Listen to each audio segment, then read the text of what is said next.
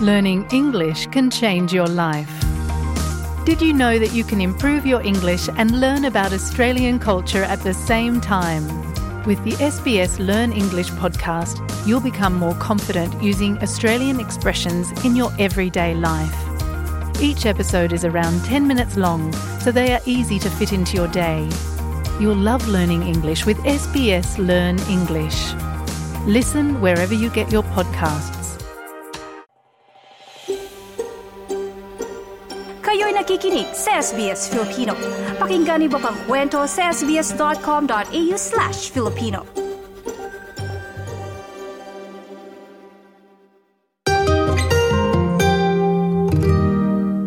Takot nang lumabas ng bahay ang 86 na taong gulang na si Lina. Yan ang nararamdaman niya sa panahon ng mahabang lockdown dahil sa COVID-19 at kahit ilang buwan nang natapos ito. Mag-isa siyang naninirahan sa isang housing commission unit sa Melbourne. Mula sa ika-anim na palapag, naghihintay siyang maibaba sa ground floor unit dahil nahihirapan siyang gumamit ng hagdan maging ng elevator. I'm locked in in this building in sixth floor and I I go everywhere with the wheelchair and if something happen here nobody help me. I can't go through the stairs. I'm locked in here. I never go down. Almost almost I become crippled. I can't use my legs anymore. Halos walang nakukuhang suporta mula sa kanyang pamilya. Kaya si Lina nasa proseso na, na ma-review ng Centerlink ang pangangailangan sa pag-aalaga at iba pang serbisyo. Tila naging mas mahirap para sa kanya ang mga naging COVID lockdown. It was so frightening. We couldn't go out. We were closed in our homes. Our only communication, the television. Only with that we were passing the time. What else could we do? It was extremely difficult because the lockdown lasted for about two years. Bukod sa takot na magka-COVID, hindi rin kumpiyansa si Lina na magpabakuna dahil sa halo-halong impormasyon na kanyang nababalitaan.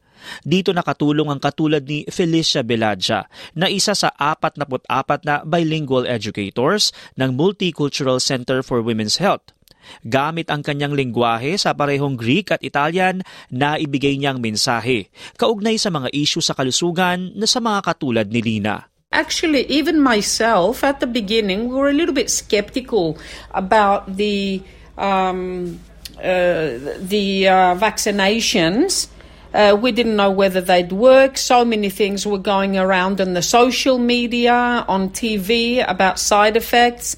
Um, all these myths about you know people dying when they receive the vaccination and uh, things like that. And of course, people were intimidated. Um, and they didn't want to do, especially, especially the older people with so many health issues. Wala pa mang pandemya, tila nakakulong na si Lina sa kanyang bahay dahil sa kanyang kalusugan. Ayon kay Felicia, nakakausap na niya si Lina bago pa man ang nangyaring COVID dahil pareha silang dumadalo sa simbahan ng Greek Orthodox at pareho ding nagboboluntaryo sa ilang aktibidad ng komunidad. Ngunit isang araw, hindi na nakita ni Felicia si Lina at hindi na rin aktibo sa mga dating ginagawa. Back in her day, she was extremely active in the community. She was a volunteer everywhere, especially in the church. Um, for many years, you know, she, she gave her, her heart and soul to helping other people and then elderly institutions and everywhere. And uh, when when her turn uh, came, the whole world, you know, turned their back on her. Nobody knows her now. Para kay Lina, ang kanyang pagboboluntaryo ay para makatulong sa mga taong walang makapitan na naranasan niya sa kanyang kabataan. So I can help people because I was an orphan without a mother and I really suffered a lot during my childhood.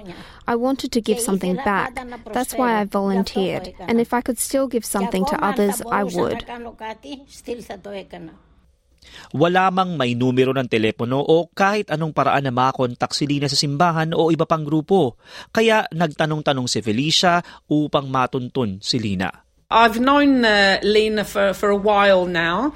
We did meet through the church and then we sort of lost contact, and then I traced her, and we uh, caught up again uh, after the lockdown, and I noticed that her health uh, has been deteriorating, and she had to go through that all by herself completely. That was very painful, and things like that, you know, and she had no one to help her. Isang halimbawa ang mahirap na pagkontak kay Dina sa isyu ng paggamit ng teknolohiya sa mga nakakatanda. Ayon sa pag-aaral ng Australian Communications and Media Authority, sa unang kalahating taon ng 2021, lumabas na tumaas ang bilang ng mga gumagamit ng internet sa mga Australianong edad 55 pataas. Mula sa 76% noong 2019, sumampa ito sa 98% noong panahon ng lockdown. Bahagi naman si Lina ng natitirang 2% na hindi gumagamit ng internet o walang access dito. Ayon kay Felicia, bagaman maliit ang bilang na ito, mahalaga pa rin na masuportahan sila. That's a painful story with the, the uh, older people in the community. Um, they are not connected with technology. They've got a house phone. Uh, and that's it. You know, they're not uh, connected to the internet. They they haven't got mobiles, and if they do, you know, they they, they use their mobiles um, in a limited way just to receive and make uh, basic phone calls, and that's it. Dagdag ni Felicia na malaking bagay ang naging training sa kanya upang magkaroon muli ng koneksyon kay Lina. Gayon din ang maibahagi ang impormasyon sa kalusugan at nang magpabakuna ito. Naging inspirasyon din ito sa mga kapitbahay ni Lina na kinamusta siya at nagtipon-tipon kasama si Felicia. For me, she is the best person because I judge people how they act towards me. I form an opinion that way. And if a person is worth it, we must respect them and not only spend time with them, but also give them a bit of what we can, a bit of our soul. Umaasa si Dina sa pagbabahagi ng kanyang kwento na mas maintindihan ang mga taong katulad niya. The only advice I have is you need to have patience. An older person needs love and understanding. If you can't offer them that, well, it's best to just stay away. Para naman kay Felicia, huwag anyang mahiyang humingi ng tulong kung may mga pinagdadaanan.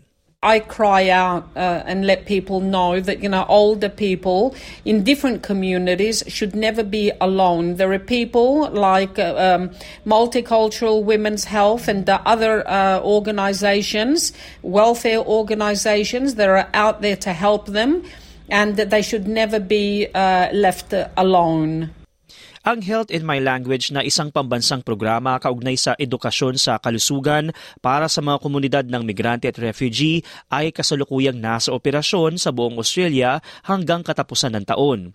Maaaring kumuha ng suporta sa nais mong lingwahe sa pamamagitan ng Multicultural Women's Health Service sa numero bilang 1-800-656-421.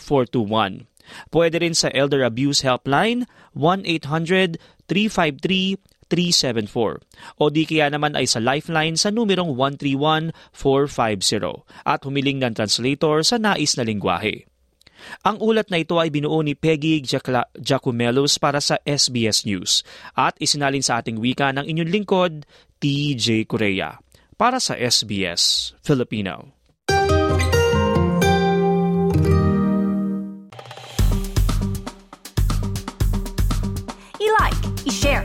Mag-comment, sundan ang SBS Filipino sa Facebook.